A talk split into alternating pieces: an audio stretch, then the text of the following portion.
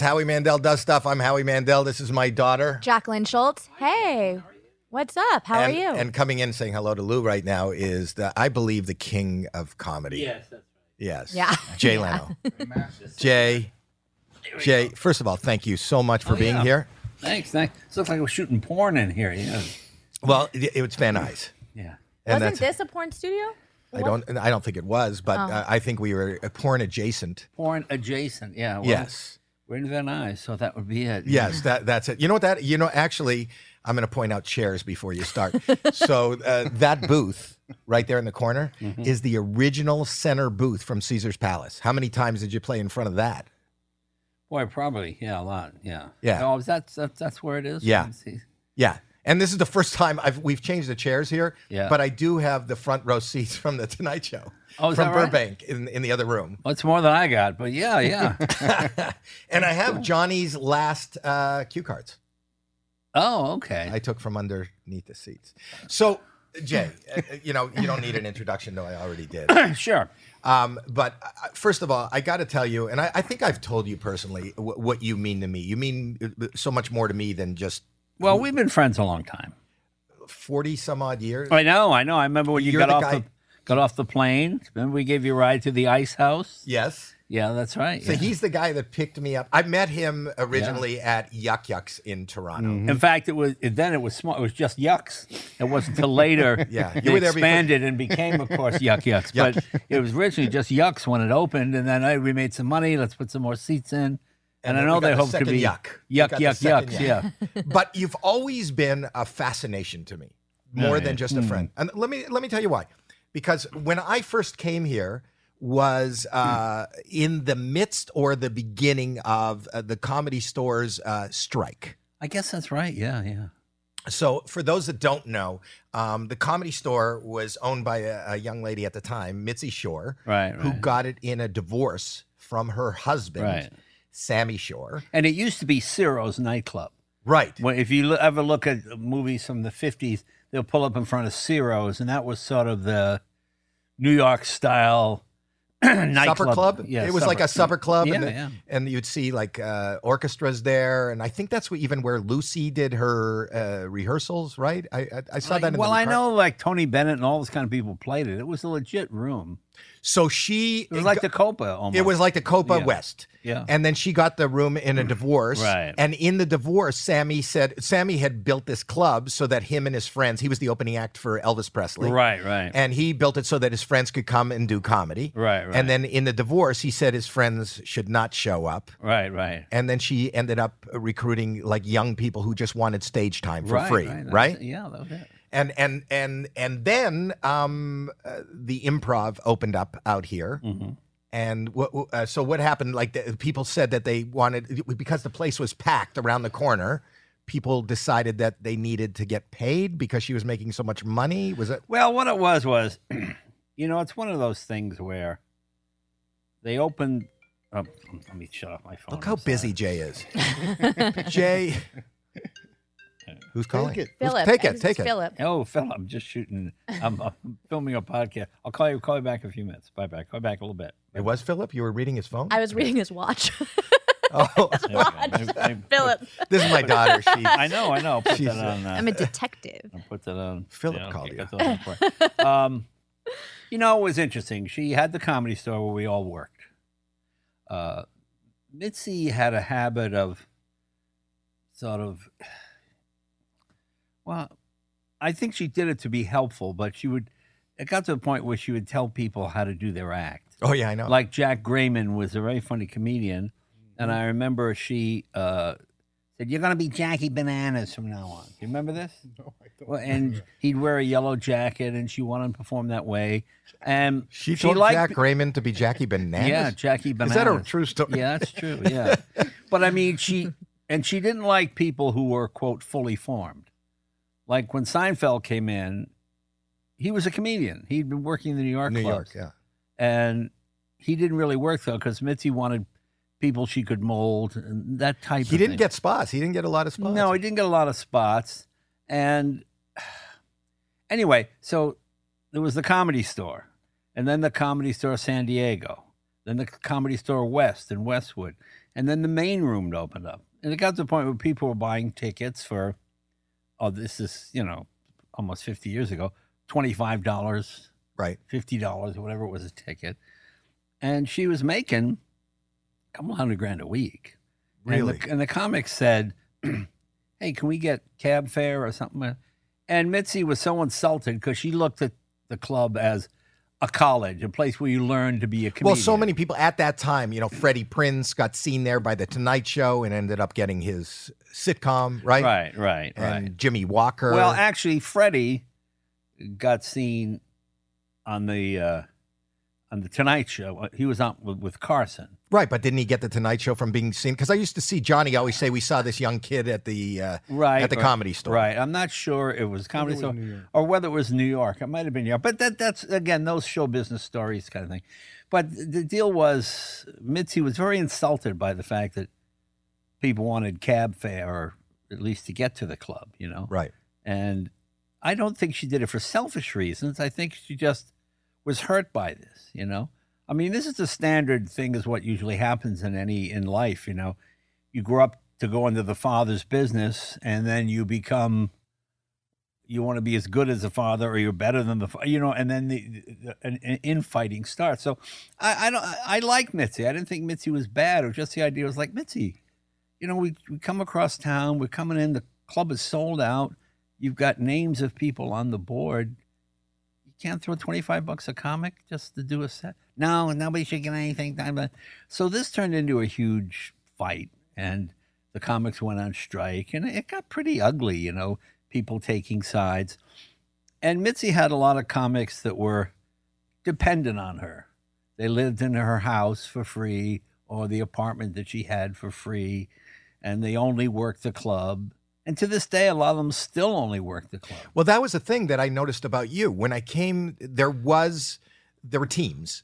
You know, there were the Improv, the people that worked the Improv, and there were people that worked the Comedy Store, and they didn't work both. You're probably the only person that I know personally that was allowed to. You'd pull up on your motorcycle, you'd do your set, you'd get on your bike, go do the Improv. There was no... Yeah, I mean, I went to the work, and then I went home.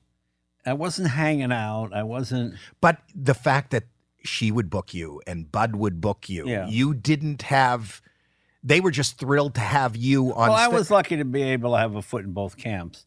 And I tried not to play one against the other. But, and of course, once Bud found out that Mitzi wasn't paying, well, then he decided to pay everybody. Right. You know, it'd be magnanimous, you know, all that kind of stuff.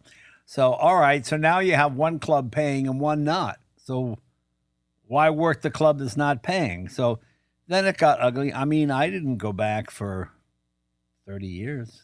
Oh, you didn't? You were out of the Comedy Store for 30? Well, I left because the Comedy Store just got crazy with the cocaine and the drugs. Oh, yeah. And I remember I was in the back one day, and Sam came in, Kennison, and he had a gun and people doing coke on the table. And I said, you know, I'm a comedian. I don't want to get, when this place gets busted, I don't want to get dragged downtown. And you'd already been in that kind of world, right? Weren't you working like the...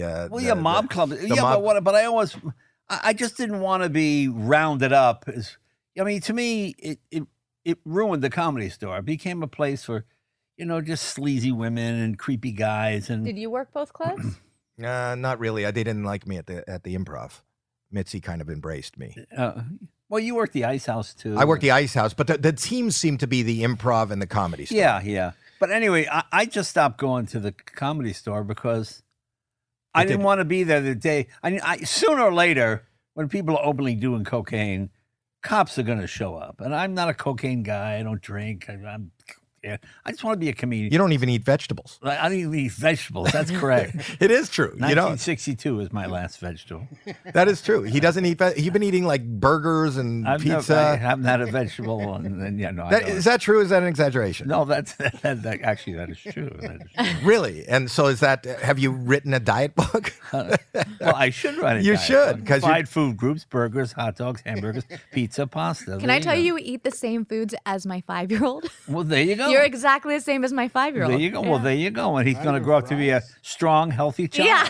But here's what I always thought, and I wanted, and this is why I wanted you on the podcast. I like how we got off on a tangent too. Tangents are my life. Yeah, but you've always fascinated me, and this is what I find fascinating about you. So I did look up to you. I looked up to you because I thought, how is this guy, you'd show up on stage and kill, and you were an amazing monologist, even before, you know, I think the world knew you. You know, every comic in the room would sing your praises, you know that. And and you were playing all the clubs. And even when Letterman started doing his show, you were the highlight of his show, coming on. Well, you'd come on like monthly, right? Oh yeah, that was you know, that's probably one of the favorite times of my career. And you talk about the TV Guide and the yeah, because you know Letterman was a great wordsmith. He had the ability to just put unusual you know, he would say beverage instead of a drink, you know. He used kind of like the way Norm Macdonald did, you know. And but he didn't have a lot of stage presence. I mean, he would hang his head down, look at the ground, kind of mumble as he talked. Right. But what he said was funny, so he got good laughs, you know. And I remember I walked up to him once. I said, "Man, I love how you know, string phrases together. You're great wordsmith, blah blah." And he goes, "Wow. How can you be so?" Because I was like you. I didn't have any stage fright. I just wanted to be loud and make noise, you know. And he said, "How can you do that way?" You know. So that's where our opposite styles, and it worked. Like when I would go on on Letterman's show, I knew Letterman got nervous before I went on, so I would always go around the corner and get like an enormous meatball sandwich, you know. And I would stand by the makeup, and when Dave came down the hall, as soon as he came around the corner, "Oh, Dave, try this. He goes, how can you eat that crap before you get, you're going on in 5 minutes. "Oh, Dave, this meatball, don't stop, just get rid of that thing," you know. And it would just drive him nuts, you know. And then I would just bring the sandwich on with me, you know, and then force it in his face. And, you know, and he obviously went along with it. And it was great fun. It was fun because it was the first time in my life I could be funny on the way to being funny. You know, when you did the Tonight Show, you did your joke, and then your punchline got the laugh. But I also thought that your friendship also was... friendship played part too. But it was also the first show where I didn't defer to the age of... You know, I grew up in New England, you grew up in Canada. We didn't call our parents by their first names, you know what I mean? So when I would do Johnny, you'd say, "Jay, call me Johnny." And "Well, thank you, Mr. Carson." You know, it's just... You know, he was an icon. He was 20-something years older. I couldn't tease him the way I could. I could go on Letterman and go, "Hey, Dave, nice tie, Letterman. Where'd you get that?" You know, right? You couldn't do that to Johnny. It was like the first time you were working with a peer. That's right. That's right. Yeah, good way to put it. Yeah. So that's why. See, I'm a wordsmith. Wordsmith. That's right. That's why that was one of my favorite times in my career. So I used to watch that, and I loved that. And then you, and deservedly so, I believe that you got the Tonight Show deservedly. This is what fascinates me about you, because I always felt like, listen, and I'm using the word, but I do. I love you because you have been a good friend. You've always been supportive. You're a good person. I feel that you don't defend yourself. You shouldn't have to defend yourself. You know, my thing is... But you don't. Don't believe in yourself. Make other people believe in you. No. But that noise is louder than it should be.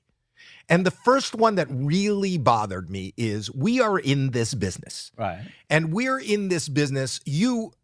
And this is what I loved about the whole time you were doing the Tonight Show. I never saw anybody, and still to this day, I don't know anybody that enjoys their work more than you and has more of a passion for stand-up comedy, for showing up to work, for doing the work, for staying up till 3 o'clock in the morning to write a monologue, to have your friends over, to have you are the king of following a passion and just staying and being open about what that is. All right, I'll buy that. Okay, so here's the thing. So if somebody says, "We're going to give you the Tonight Show because you deserve it." Right. I didn't understand the late night wars. I didn't understand... Well, yeah. Let me finish my sentence. I did not understand Letterman saying that as a friend, you did something wrong. You did nothing wrong. I would have never got a part in a movie where I said, Lou is sitting here and going, oh, thank you for the lead. Thank you for giving me St. Elsewhere. I'm really good friends with Lou. Lou wants to act. He wants to do a series. Give it to Lou. Like, why would you do that? I get Letterman being upset with NBC, maybe because he has a contract with NBC and he maybe felt like he, because he's already there. Well, there were two problems with that. A, Dave had a hugely successful show at 12:30. I had been guest hosting the Tonight Show for 5 years. Right. There was an incident that happened way back in the, when Letterman was guest hosting Carson and getting huge ratings and all that. One of the NBC suits said, oh, Dave, my kid's coming in from college with his girlfriend. Get him a couple of tickets for the show tonight. And Dave said, no suits and no relatives of suits. I don't want anybody, any plants in the audience.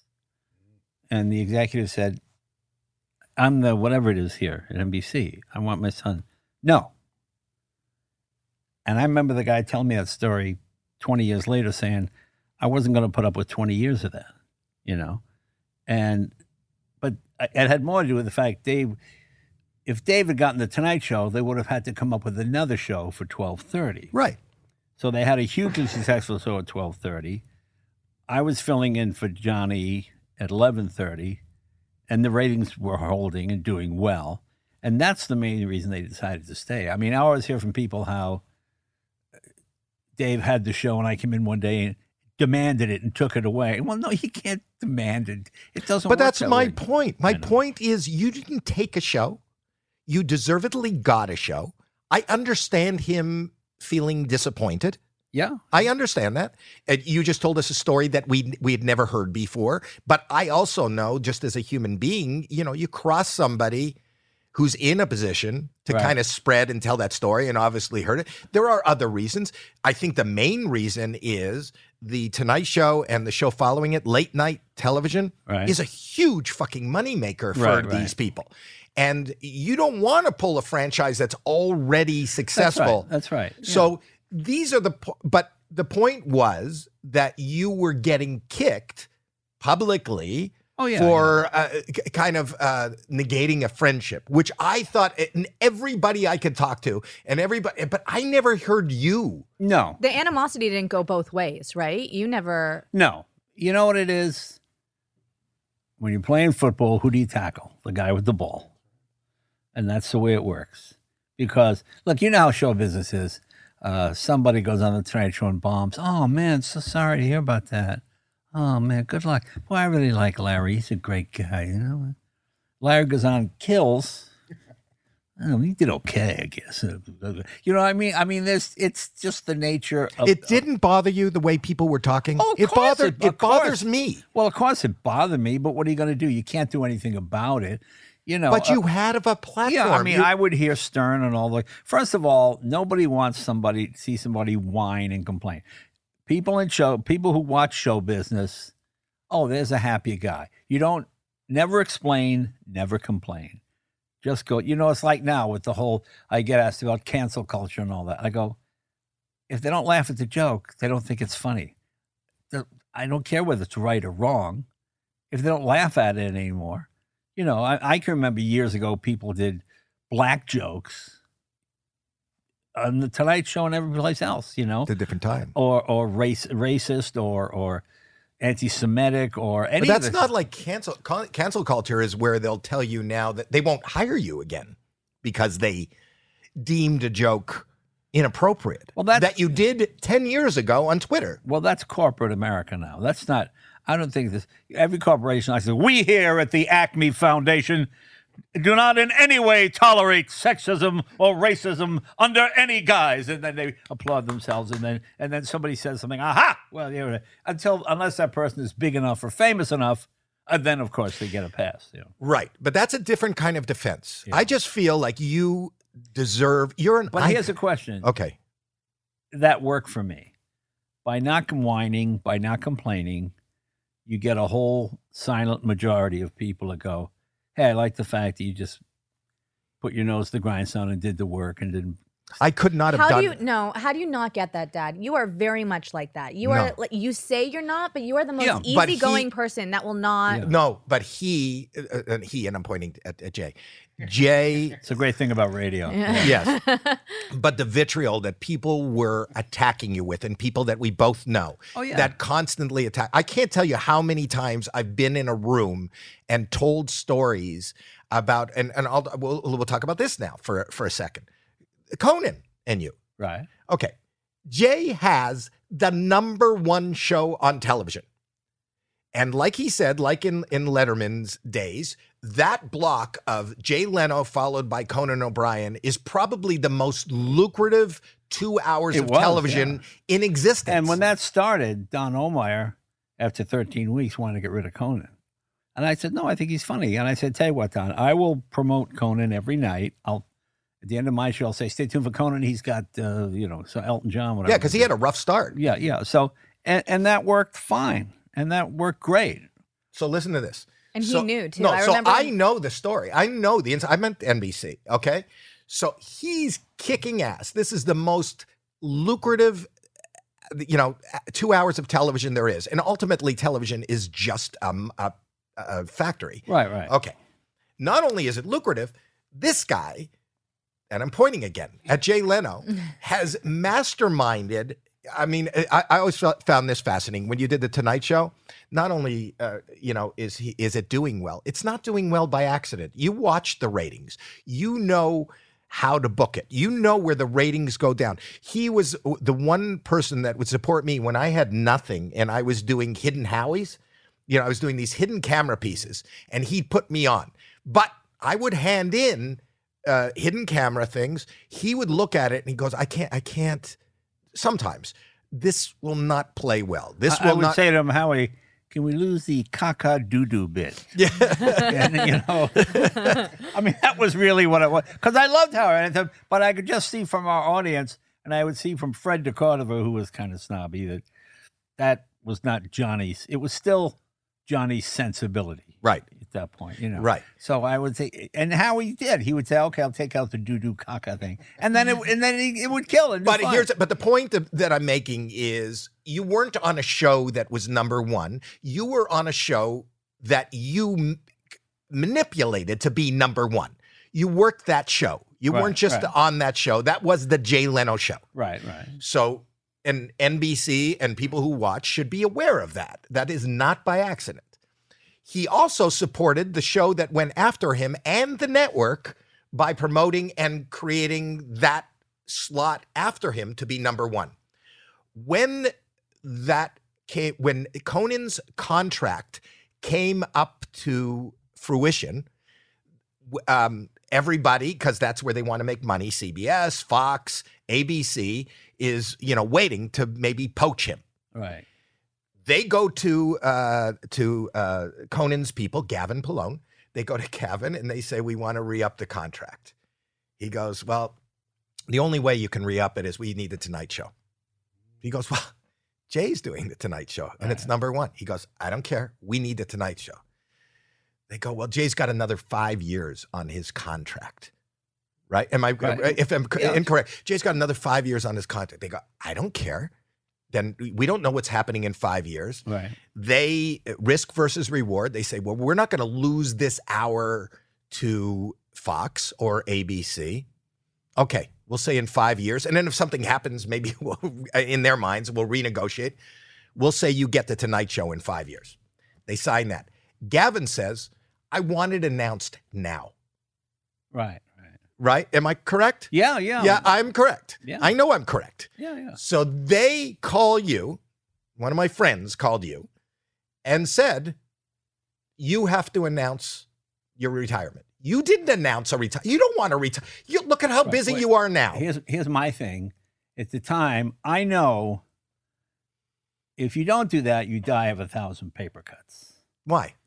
Because little stories will drop about you being disruptive or not doing that, you know. So I said, you know, to me, it's like when I would date women. If they don't want to go out with me, I'm not going to beg you.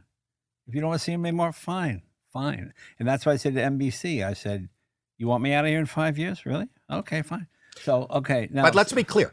You don't want to retire. No, I don't want to retire. But I said, but I know if you, look, when you make the kind of money you make in TV, to the average person, you have no problems at all. And your problems pale in comparison to theirs. So don't even bring them up. So I said, okay, so go the 5 years. See, the real thing that threw this was Craig Ferguson. Because I was number one. Conan was number one. All right, the deal was made. Leno, you're leaving in 5 years. All right. So I said, okay. Well, slow down. Okay. Slow down. I want to make it really clear. Mm-hmm. You did not retire legitimately. You did not say, you did not announce a legitimate retirement where you said, I've had enough in 5 years. Well, I think you I said, yeah, they wanted me to say, I was saying, all right, that's fine. Okay, if that's what they want, that's what they want. Not what you wanted is my point. No. Right. Which I would have a hard time telling the world, this is what I've decided to do. Yeah, you're right about why, but you're amazing to me that here's what happens is then the whole machine. Remember, I had no agent. I had no manager. No, never had. Okay. So then. I know your lawyer. Then the whole PR thing starts with the attacks. Ratings start to drop for Leno. You know, whatever they can come up with, they do. So I would have hired an agent or a manager or a publicist. You know, if I had to convince you to love me, I'm not going to do that. You know, you like what I'm doing? You know, I never once asked for a raise. They just gave them to me. I said, okay. That's no, great. I know that. The difference between, like Letterman used to, he took, you know, Worldwide Pants, which was the production company, and he used to produce, you know, all these other shows that he owned. He owned Raymond. Yeah, and he owned all these other. He made a fortune. He probably made more from that than he made from the late night show. I came to you a couple times. I said, I got an idea. I want to produce something under Big Dog Productions. Is it Big Dog Productions? Yeah, yeah, yeah. Which you're producing. You go, I just do the Tonight Show and I do my stand-up comedy. You can't know how much I respected you for just, you are who you are and you do what you do. Well, I mean, that's what it is. See, the thing to this story was, Craig Ferguson came along, and then suddenly he was beating Conan. And the network went, whoa, what's this all about? You know, because his ratings were so good. He won a Peabody Award. He won some Emmys. And then it was like, did we make a mistake? I said, guys, I'm here. And then they came to me and they said, look, the thing with Conan is a done deal, and you know, next year, whenever. Well, let me because I know my friend. I want to take you through like how you thought of this. Okay. So not only you just cut him off to take him through how he thought of that. Yeah. Okay, no, go ahead. No, go ahead. Go ahead. I'll let you finish. No, go ahead. Okay, you talk, and then. Well, no. Welcome to my life. My whole childhood. He cut me off to tell me what I was thinking. Yeah. Yeah. I don't know where I was going now. Oh. Well, go ahead. I'm a good interviewer. Good. No, but here's so you announce this retirement against your will. He's going down. I just want to say, I just want people to know everything, and I want to get this out. And this is stuff that's been laying on my chest. Apparently, it's not on yours. They realized really quickly that if you announced your retirement, that ABC, CBS, and Fox. You're there for the poaching. Right. Right. So right away they say to you, as soon as they realize that, they go, Jay, don't go to another network. We're going to make your show, the same show, in prime time. Right, which I knew wouldn't work. So the deal I made was, if you pay my staff for 2 years, regardless of what happens, I'll do it. Because I think they were keeping me in case Conan didn't work out. I think they were keeping you because they didn't want you to go other place. Probably a little bit of both, yeah. Then management, Gavin Polone, calls the network and says, all right, so we have the Tonight Show at 11:30. You just gave Jay the 10 p.m. show. I think you're fucking us because...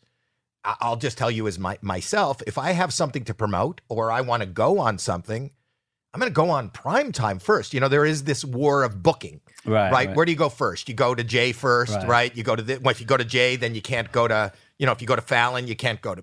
Right. So then he goes, you're fucking us. So now they call you And you've said, I'm keeping my staff, which is, you were always amazing to your staff, and anybody who's worked for you has the same thing to say. You know, you were there for them. You always supported them. And then they say to you, Jay, we said you can do your show at 10 o'clock. No, no, you can't do the same show. You can't have guests. We'll build you a racetrack. Right? Yeah, well, we could have some guests, but they wanted the monologue at the end of the show to lead into the new. Yeah, it just didn't work. You know? Right. But just, anything just to keep you there. Right, right, right. Okay, so talk about Craig Ferguson. Anyway, as I said, Craig Ferguson came along, and he was meeting Conan. And it was like, I think that work, whoa, what's this? And they realized maybe this isn't the best idea. And that's where the 10 o'clock show came from. Right. I probably would not have jumped to another network. I'm pretty loyal. You're the most loyal. That's why you're sitting here today with me. Well, you're yeah, it's just, you know, I sleep well at night. I don't have, you know, I would read all these stories how I came back and demanded $150 million plus I wanted the show back. And the network had to give it to me. Based on what? I'm going to take it through. This is so cathartic for me. I hope it's doing something for you. All right, good. Okay. So then. Have you been sitting on all these emotions for like years? You have no idea how many times I've gotten in fights. Yeah. And I've talked to people that we both know and go, what the fuck are you talking about? That's not the way it happened. I know, but and why the fuck doesn't Jay defend himself? You know why? Because nobody cares. Except for him. He cares. No, what I mean is, what happens at the end of the day, pull the numbers. Okay, here we are 10 years after it's all over. Okay, the Tonight Show was #1 through the whole tenure, except for the first 18 months when Letterman had it. And that's the only number that counts. No, you mean when Conan? No, no. When Letterman went to CBS, he was beating me. Yeah, that's not the Tonight Show. Yes. First 18 months. And then we got it back and never lost it. And we won in every demographic group and all that kind of stuff. And my attitude was, Letterman will get the cool kids and the critics, and I'll take the popular vote. And that's pretty much how it worked out well for everyone. And you engineered that. That's not by accident. No, that's not by accident. You engineered that because you could have the cool kids. I talked to you backstage. Well, the thing was, you have a different sensibility in real life than you do on network. We did win all the demographic. You know, I would always hear from Letterman, well, Letterman wins the 18 to. No, we didn't. We won that too. We won that. We always did pretty well. So let me just follow the story because this is my therapy session for you on behalf of you. All right. Okay. So then what happens. You're doing your 10 o'clock show in prime time. Conan moves into the Tonight Show, and for all intents and purposes, the Tonight Show is not doing great.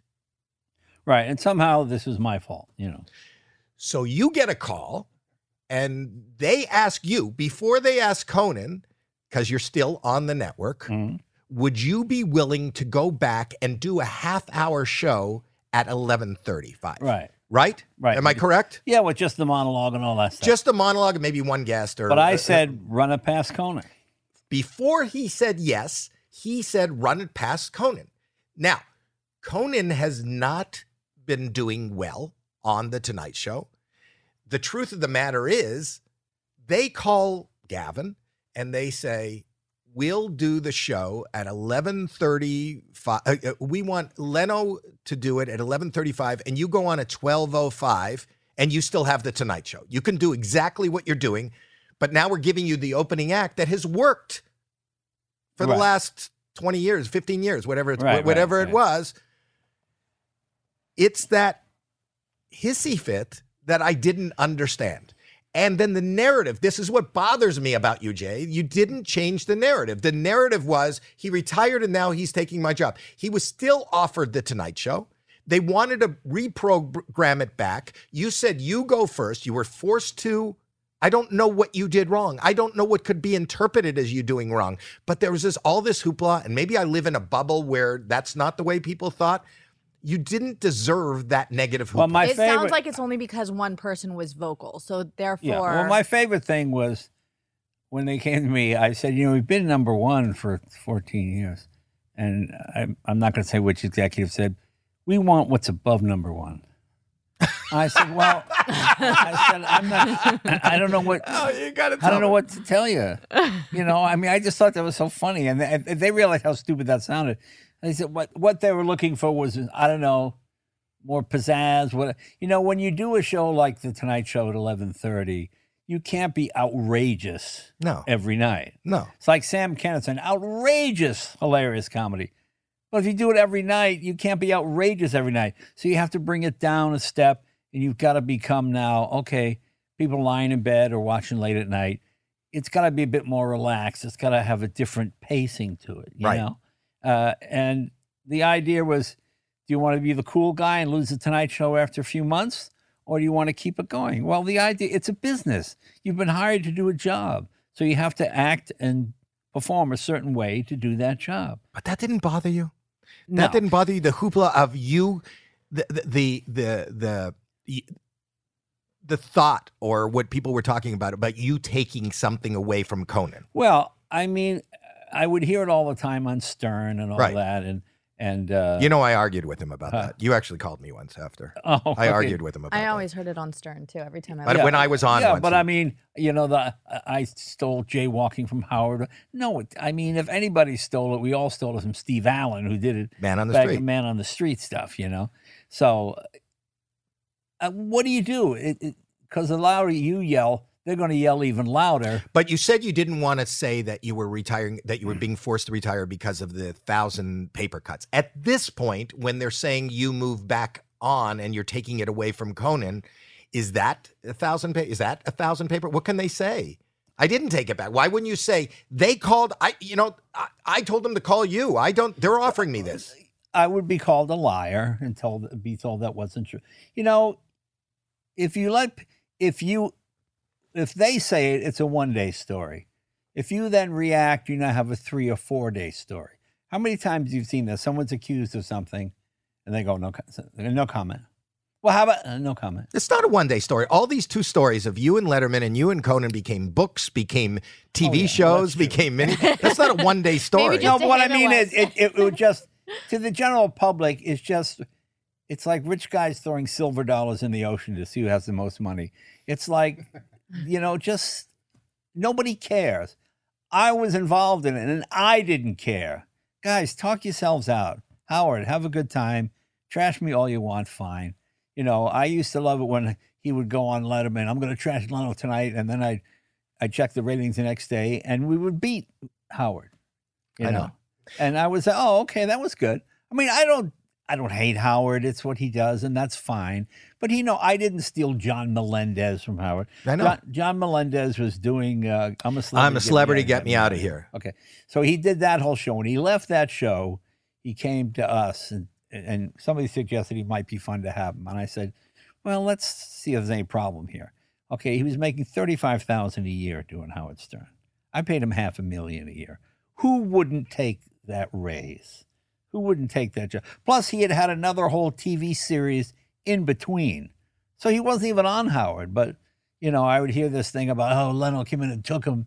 And then all the, you know, and the minions would call you and berate you. And how does Mavis is your wife. How does Mavis sound like, does she say you have to say something? How is she taking all this? No, which, you know, I never brought my problems home, ever. You don't have to bring them home. You turn on a TV and a radio, your problems are right there. No, we're not listening to the radio. It never came up. You know, my dad went to the office and came home. I never knew I knew what my dad did, but I never heard about it. And, you know, the best way to stay married is don't bring your problems home. When the door shuts, hey, honey, what's up? We talk about whatever you do, whatever. Not one of those, and then this guy said this, and then they told me, shut up.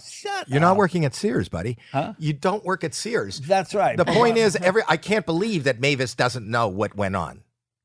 Well, I mean, yeah, she knows. And she loves you. So did she not, like my wife would. Mom would. Yeah. Right? Like, if you didn't say anything, you would better believe that Mom would say something. Yeah. Yeah, but you wouldn't want your wife out there saying no, she wouldn't. But I'm saying that she wasn't on your back to say, you got to say something, Jay. No. No. No, because, look, to say something to who? You've got an audience that's this wide, and you've got this little 10% minority yelling and screaming that reaches a specific audience. And I would read things that were so absurdly not true. It's like QAnon stuff, you know. Wait, that's not true? Yeah, exactly. That's my case. Can I say something here? I just want to say that because I'm a little more distanced from all of this than the two of you. Mm-hmm. You have always been underrated, in my opinion. Nobody really appreciates how good you are at what you do. Well, that's right, Cam. But isn't that what you want? Isn't that better than being over it? And I don't know. I just think that we all have, maybe I have more of one than you, an ego. And I don't have an ego. I'm a huge believer in low self-esteem. No. Low self-esteem is the key to success. I'm dyslexic. When I was a kid, this is a cure for dyslexia. Smarten up. Hey, smarten up. Smarten up. Just get slapped in the face, you know? And my mother always said, you're going to have to work twice as hard as the other kids to get the same thing. Okay, and that's what I did. And when you have low self-esteem, you walk in a room and you don't immediately assume you're the smartest person in the room. When I did The Tonight Show, I said, let me find the best producer, best director I can, and let them do their job. And when they come up to me and say, hey, Jay, that thing you just did, it sucked. Yeah, it really sucked. Thank you. Nobody had to pussyfoot around. Tell Jay it looked fine, but we have to do that. You know, and that's why the show worked, because we could call it exactly as we see it. So the idea that you have some ego, okay, my idea is if you're any good, somebody will save you. So my question is, you were saying you didn't want to convince people to love you. It wasn't your job to want you there. But obviously there was millions and millions and millions of people. I'm not talking about the executives going through this, that you didn't have to convince that wanted you there because you were #1. So you wouldn't fight to stay there for those people that were watching you. That I was fighting. I was fighting in my own way by the number of letters that I got saying, thank you so much for not getting down in the mud with the other people. Blah, blah, blah, blah. We turn you on every night, and it's funny, and it's lighthearted, and you have a good time, and oh, we know you're going through this, and we appreciate it. And yeah, I would say those more than outweighed my little petty, oh, somebody said, oh, my ego, I'm so fragile, you know. But, you know, it's not even your ego. First of all, I commend you. First and foremost, listen, I think you're a brilliant comic. I think you're a really smart person, but you're just dyslexia aside, that has nothing to do with your intelligence. You're a good person and a nice person. And I think that those are few and far between. And you're loyal to your friends, and you're loyal to your staff, and you're loyal to your wife. Yeah, and it pays off, though. But it pays off. Hey, listen, you got a lot of stuff, and it did pay off. You had a #1 show. You got a, I think you have 4 cars now? Yeah, 4? You know, I wouldn't change anything. And every mistake I made in my life, I'd learned from. You know, there's a story I always tell about why I believe the Cosby women. Because when I was 19, I was a comedian. I was going to clubs in Boston, you know. I went to this one club. I said, I'm a comedian. A comedian? You know, the guy said to me, how long have you been a comedian? I said, well, about a year. A year? He said, you got to be in the union within 6 months or it's a violation. You know that, don't you? I go, no, I didn't. This was the AGVA union, the stage, you know. I said, no. You got to be, I can't even talk to you unless you're in the union. This guy gave me this whole big thing, you know. So he says, hey, go down and see this guy. So I go down and see the guy in his AGVA office in downtown Boston. And just an empty office with a chair and a guy in it, you know. And I go in there, how you doing? And he says, are you the guy that I just talked to so-and-so? Yeah, okay. How long have you been a comedian? And I said, well, almost a year. Well, almost a year, that's a violation. I could fine you. And he goes on and on about the union, you know. I said, well, I'd be glad to join. How much is it? He goes, $300 a year. I said, well, I don't have $300. And he goes, well, how much you got? I said, I got $75. And he takes my $75, right? And he writes on the back of his business card, union man, and signs it. And he goes, give this to the guy when you go back to the club. Now, I knew I was being taken. But much like the girls in the Cosby situation, when he invites them up to the room, you think, is this real? Is this going to be? So I gave the guy the card, and the guy took the card. He laughed in my face, said, no, kid, we don't need you. I'm not looking for comedians. I knew I had been taken for $75.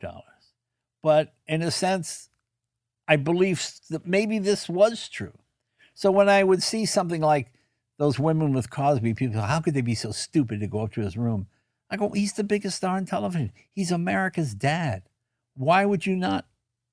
If he saw you and thought you were good and told you so, why would you not believe him, you know? Right. And so to me, so that's one of those mistakes that just taught me empathy. It taught me to understand sometimes people do things against their better judgment because they just want to believe so hard and so much that, well, maybe this is the way the grown-ups conduct business. Maybe this is the way show business works, you know? You got to be in this union thing. Wow. Well, I mean, I knew I had been taken, but I wouldn't change that experience for anything because, I mean, I remember talking to friends of mine, oh, these Cosby women, they knew what they were doing. They knew that they didn't because I didn't know, you know? I was naive, you know? It's just a matter of being naive. Howie introduced me to the president of show business once. Who was that? I just told him it was the president of show business. Did he really? I did. One time we were at the Comedy Store, and I said, "Look, I can't remember who it was, but it was a friend." I just said, "You got to meet. We got to make commission. This guy is vice president. This guy is the vice president of show business." And you were so. I ran over there. He ran over there, and he goes, "My name's Lou. I'm going to be on at 8." And then the guy said, "Will you watch me?" I remember you coming back to me and going, "Howie, you can't believe the vice president of show business is going to watch me tonight." Well, that's what I mean. I mean, that's the perfect. That's the perfect case. Can I just tell this story about you and this also illustrates how great you are. My wife, the very first comedian she ever saw was you, and you went on in Atlanta, and you did an hour and a half. Right. The next comedian she went to see was Stephen Wright. Now she gets to the Stephen Wright concert, and she's waiting in line to go to the bathroom, and then she gets something to drink, and she walks into the theater. And she sits down, and Stephen Wright says, "Thank you, good night." He only did like 30 minutes. She thought everybody did an hour and a half. She did, you kind of... Jay, what car did you drive here today? I drove an Alfa Romeo Giulia. It's not mine. It belongs to Alfa Romeo. They let me borrow for a few months. You get to borrow cars? Yeah. Well, I'm like a car influencer. I do the car show and all that kind of stuff. Do you like this car? It's nice. You have to say, yes. 540 horse, V6. Yeah, it's powerful. Fast car. I like Alphas, yeah. The beauty of working at NBC and seeing him, he was, you know, when I used to do the Tonight Show with Johnny Carson, it was always just a Corvette. There was always just a Corvette. Yeah, he had a Corvette. He had a Corvette. I don't think Jay drove the same car twice in a year. I remember when you weren't you doing your show next to his show? And every time I would come visit you, it was so much fun to see what car was parked. How many cars do you have? I got 201 on the road and 168 motorcycles. 201 on the road. What does that mean? They're all working? Registered, you know, stickers and all that. 201, and how many motorcycles? How many are not registered? 168, yeah. What is the most valuable car? Oh, that'd be the F1 McLaren. Which is worth? Maybe 20 mil. Oh, my gosh. What year is that? It's 1994. Oh, it's used. Imagine if you had a newer one. Why is it worth 20 million? They only built 64, and they... You know, I paid $800,000 for it, and people thought I was crazy. And then they just went nuts. I mean, one sold last May for 20. Do you trade your cars? Million. Do you ever sell? No, you don't trade your car. What kind of talk is that? Well, to sell, like you don't want to make profit. No, I never sold any. I don't sell cars. I keep them all. Is the McLaren the one where it opens up? The seats are in the middle, yeah. And the doors open above the... Yeah. Okay. So he's a real car enthusiast. Yeah. Wow. And does it freak... It's amazing because you talk about these humble beginnings in Boston, and now you have like over 200 cars. And do you walk into that garage and go? I love my garage, but you know the funny thing is, I meet all my life. I meet people. Hey, you know, Leonard, you're being screwed on that deal. And they tell me how I'm being screwed, and I go, "Wait a minute, you're living at the Oakwood Apartments, okay? I have a house in Beverly Hills. I'm not being screwed. I know what I'm doing. You know, I never take my money." From my main source of income. I use that to get other money. You know that. You get gigs because you're on America's Got Talent. You said you never used your Tonight Show money. No, I never touched a dime on my Tonight Show money. You only used your stand-up money. I just live on stand-up money because I like being hungry. If I don't work a week, I really do think I'm broke. I go, oh, man, geez, what did I make this? I didn't make anything this week. All right, just give me the single patty. Instead of the double and a small Coke, no fries. And do you still love stand-up? Will you keep doing it? I love stand-up. I see him at Flappers. I love stand-up because You don't need anybody. You go there. I remember I used to have a bit where I had sunglasses, and I'd take out the sunglasses, do the bit. And one day I forgot the sunglasses. So I said, I'm not doing that bit anymore. I don't have to carry sunglasses. I like the idea of just being, I can do a show. I can do a show at the drop of a hat. I can go. Like this but week, now you don't even have the hat. This weekend I go to Florida, and I bring one suit, get off the plane. And 6 masks. Tell joke, get check, and I'm out of there. Yeah. Wow. Is there a car that you want that you haven't been able to get? No, not really. I'm always happy with whatever I have. Like I said, be happy with what you have. Just make sure you have enough. But is there, you know, a car enthusiast, there's like a dream. Was there something that doesn't exist anymore and you wish, yeah, or you're searching for something? Well, I've got a few of those. I've always been contented with what I have. See, that's the trick. I've never shot for happiness. I only shoot for contentment. Because when you're contented, then you realize, oh, I guess I'm happy. If you're happy every day, it's like drinking champagne every day. Now you're an alcoholic and you just cause... If you're just contented every day. So you're drunk with contentment. I'm drunk with contentment. And then I realize within that contentment, I find happiness. I look back and I go, oh, you know something, I really am happy. I got no bills, you know, been married 41 years, have a great time. Yeah, I'm fine. You told me you love the electric car the last time I saw I love my Tesla. The Plaid. Yeah, the Plaid. Do you like, do you still ride motorcycles a lot? Yeah. Are you not worried? You've had a couple of accidents in the past. Yeah, you know, when you fall down, over 70. Jeez, it hurts. Oh, my God. Have you fallen down recently? Oh, yeah. What do you mean, yeah, I went down about 1.5 years ago. And, Jesus, that hurt. What did you do? Ow. You know? What happened? You know, you're driving a 100-year-old motorcycle with no brakes. What do you think happens, you know? Yeah, it gets a little tricky. It gets a little dicey. A 100-year-old motorcycle with no brakes? Well, you're exaggerating. Minimal brakes, but yeah. In LA traffic, yeah. So still driving the motorcycle? Yeah, I still drive my motorcycle. He does. The motorcycles you're a little nutty with. The last time I saw you on one of your motorcycles is you have a motorcycle that has a jet engine. A jet engine, yeah. No, an actual. That's at a Bell Ranger helicopter, yeah. Yeah, but you were at a. You told me a story. You were at a. You offered me a ride, and I said no. But you were at a. Oh, and I melted the guy's bumper. Yeah, yeah. That's right. Yeah. He said a stoplight. The guy behind me, Nissan Maxima. Now, if you ever stood behind a jet, you know how much heat. It's 1,400 degrees. A lot of us haven't. So stood behind jets. I'm sitting there. I can see this guy. He's inching forward. What? And now he's just right up close to me. And this motorcycle has a rear camera. I look at the camera and I see his front bumper going, you know, melting. Just melting from the, just deforming from the heat, you know? And I said, oh, geez, I got to pull away from this guy pretty quick, you know. So I've never had the opportunity to go to your garage. I've always asked you. I have a friend here. You want to be on the car show? I'll put you on the car show. I would love to be. I don't know that much about cars. You don't have to fool me. But do you have a dream car? Like, is there a car you'd want to drive?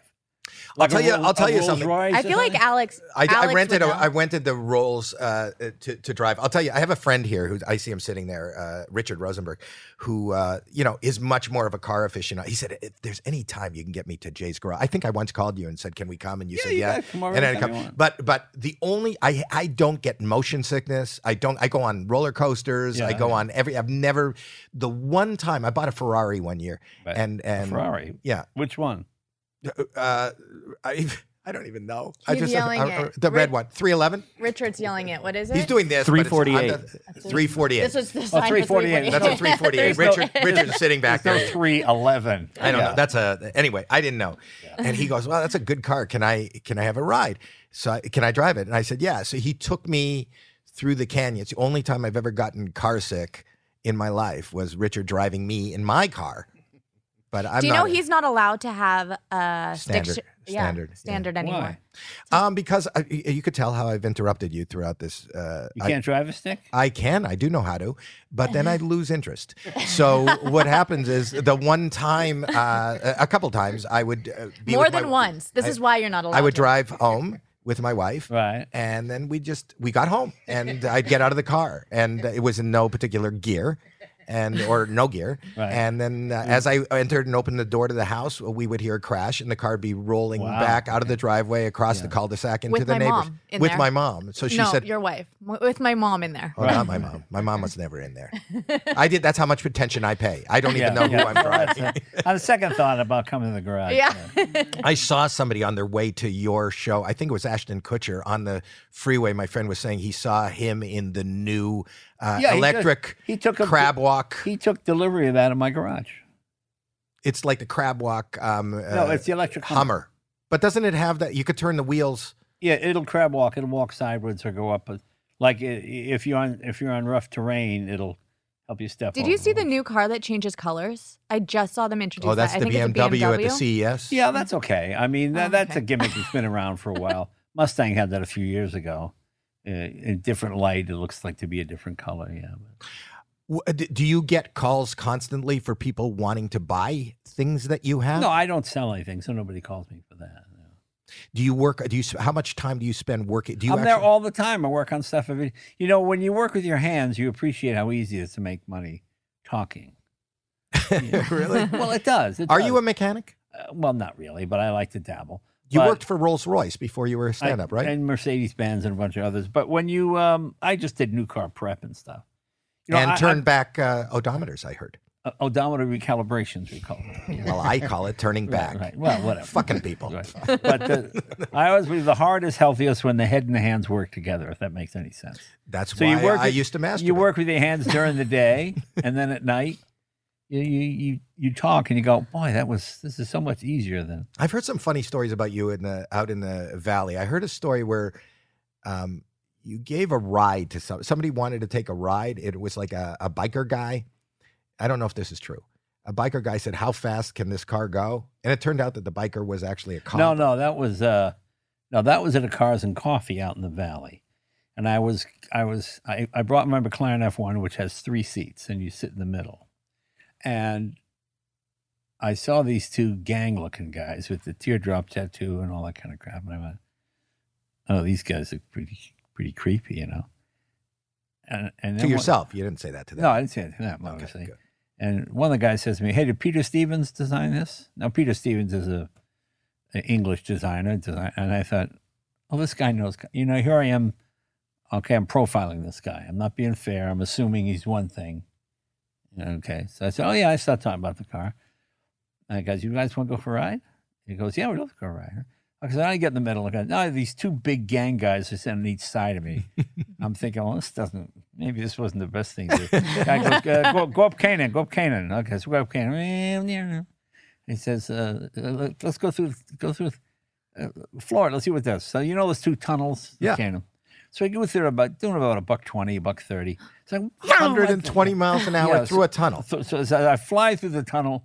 Then I hear, I see a cop. Oh, God, I'm going to stop. These guys probably have cocaine and meth and fentanyl and everything else in their pockets, you know. So I pull over, and the cop comes over and knocks on the door. And because the door goes up, he goes, license registration.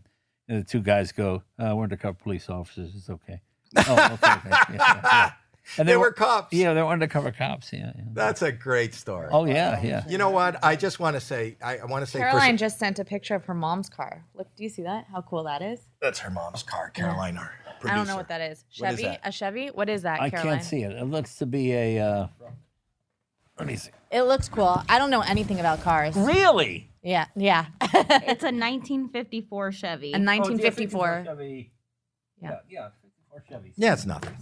Nothing to Jay. All right, never mind. No, I like those. I like all kinds of cars. I tried to do some kind of engine swap to it, so she has questions about that. She has questions about it. Well, she should watch his show and his engine swap. I tried to get Jay many years ago to talk my son out of buying motorcycles, which you didn't. He has 4 motorcycles. Oh, good for him. Good for him. Oh, yeah, great. Not good for us. Awesome. I try to burn them and crash them. Yeah, I don't like them. But you said to him, if you get a motorcycle, then I'm going to get a motorcycle. Like, that was your threat to him. Yeah, how scary. Well, you know how I drive. Anyway, I can't thank you enough for coming by. Oh, you have always the bum's rush, isn't it? Wow. No. Oh, I saw you looking at your watch. Oh, no, I always look at my watch. No, I know. No, I'm teasing you. Oh, well, I know it's great fun. Thanks. It's been over an hour, hasn't it? Been over an hour. We've been friends for a long time, and so. I will continue. I would anytime, anything you ever need from me, I would be there for you. Oh, well, I appreciate that, my friend. I love you. You've been supportive, and thank you for allowing me. This has been good for me to get it off the chest and go. Well, yeah, there's no better guy who's more deserving. But don't you agree that people who make a lot of money in this business really have no right to complain? I think that you're absolutely right. That doesn't mean that I would be that. No, but you're a better person than I am. I mean, I don't think the general public has any interest. You know, for example, you keep saying that, except they're making movies about your fights. Here's an example: if you were to say to someone, "Oh, I've been working on this routine. This is the funniest routine ever. I've been working on it for 6 weeks. I'm going to do it tonight," and then you go, "Oh, wasn't that funny for all that work?" But if you see someone like Dean Martin, who didn't really drink, but comes out and appears to be drunk. People love that. That, oh my God, he's funny without even. It looks like he's just walking through it. You know what I'm saying? So the idea is, if it looks like work, it's work. If it looks like fun, it's fun. And if you go up there and you sort of you're angry and mad, I can remember. Do you remember Skip Stevenson? Yeah, Skip Stevenson was a comic. He passed away. He was on Real People. Yeah, and I remember, funny comedian. Okay, not the best, but funny. But he got a divorce. And he would get up and go, anyway, my goddamn wife, you know. And it was like, Jesus. I mean, it really wasn't funny because the anger in his voice. That's what I mean. You have to clear your head.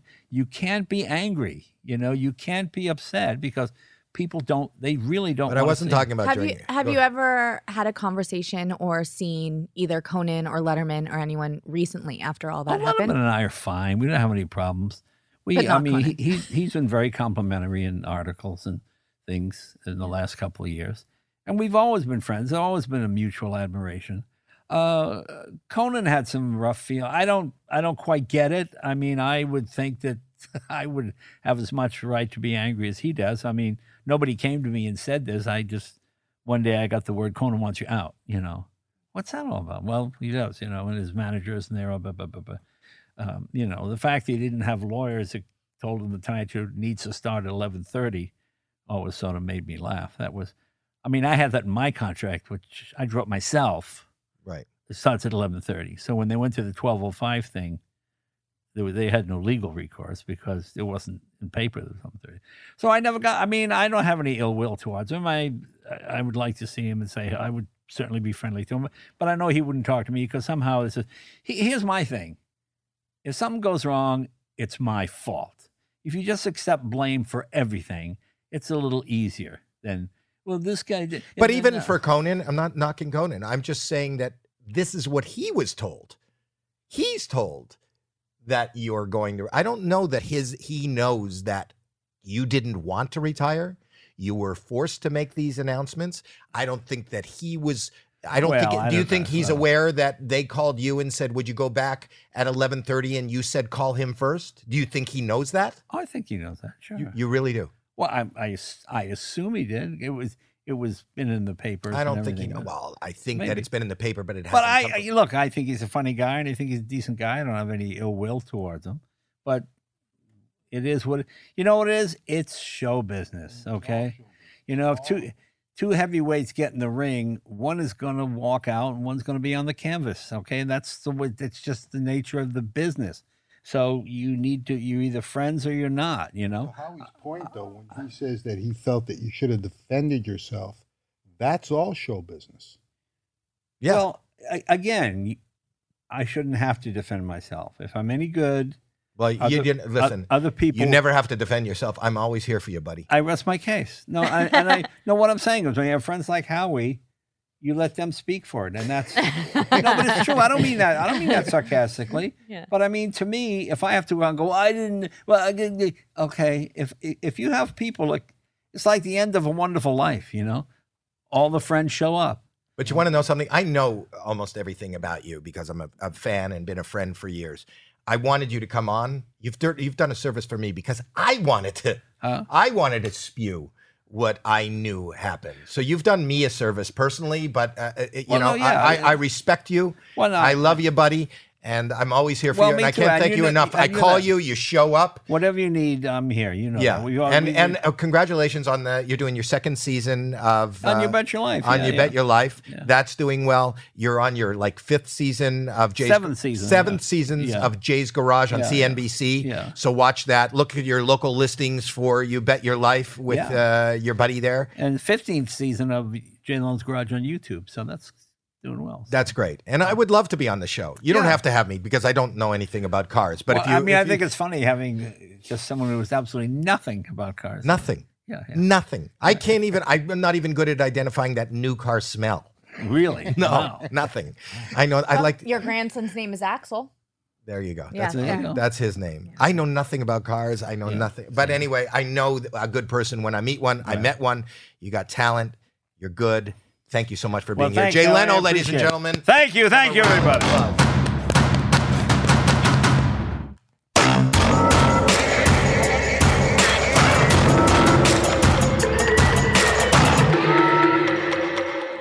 Yeah. That was great.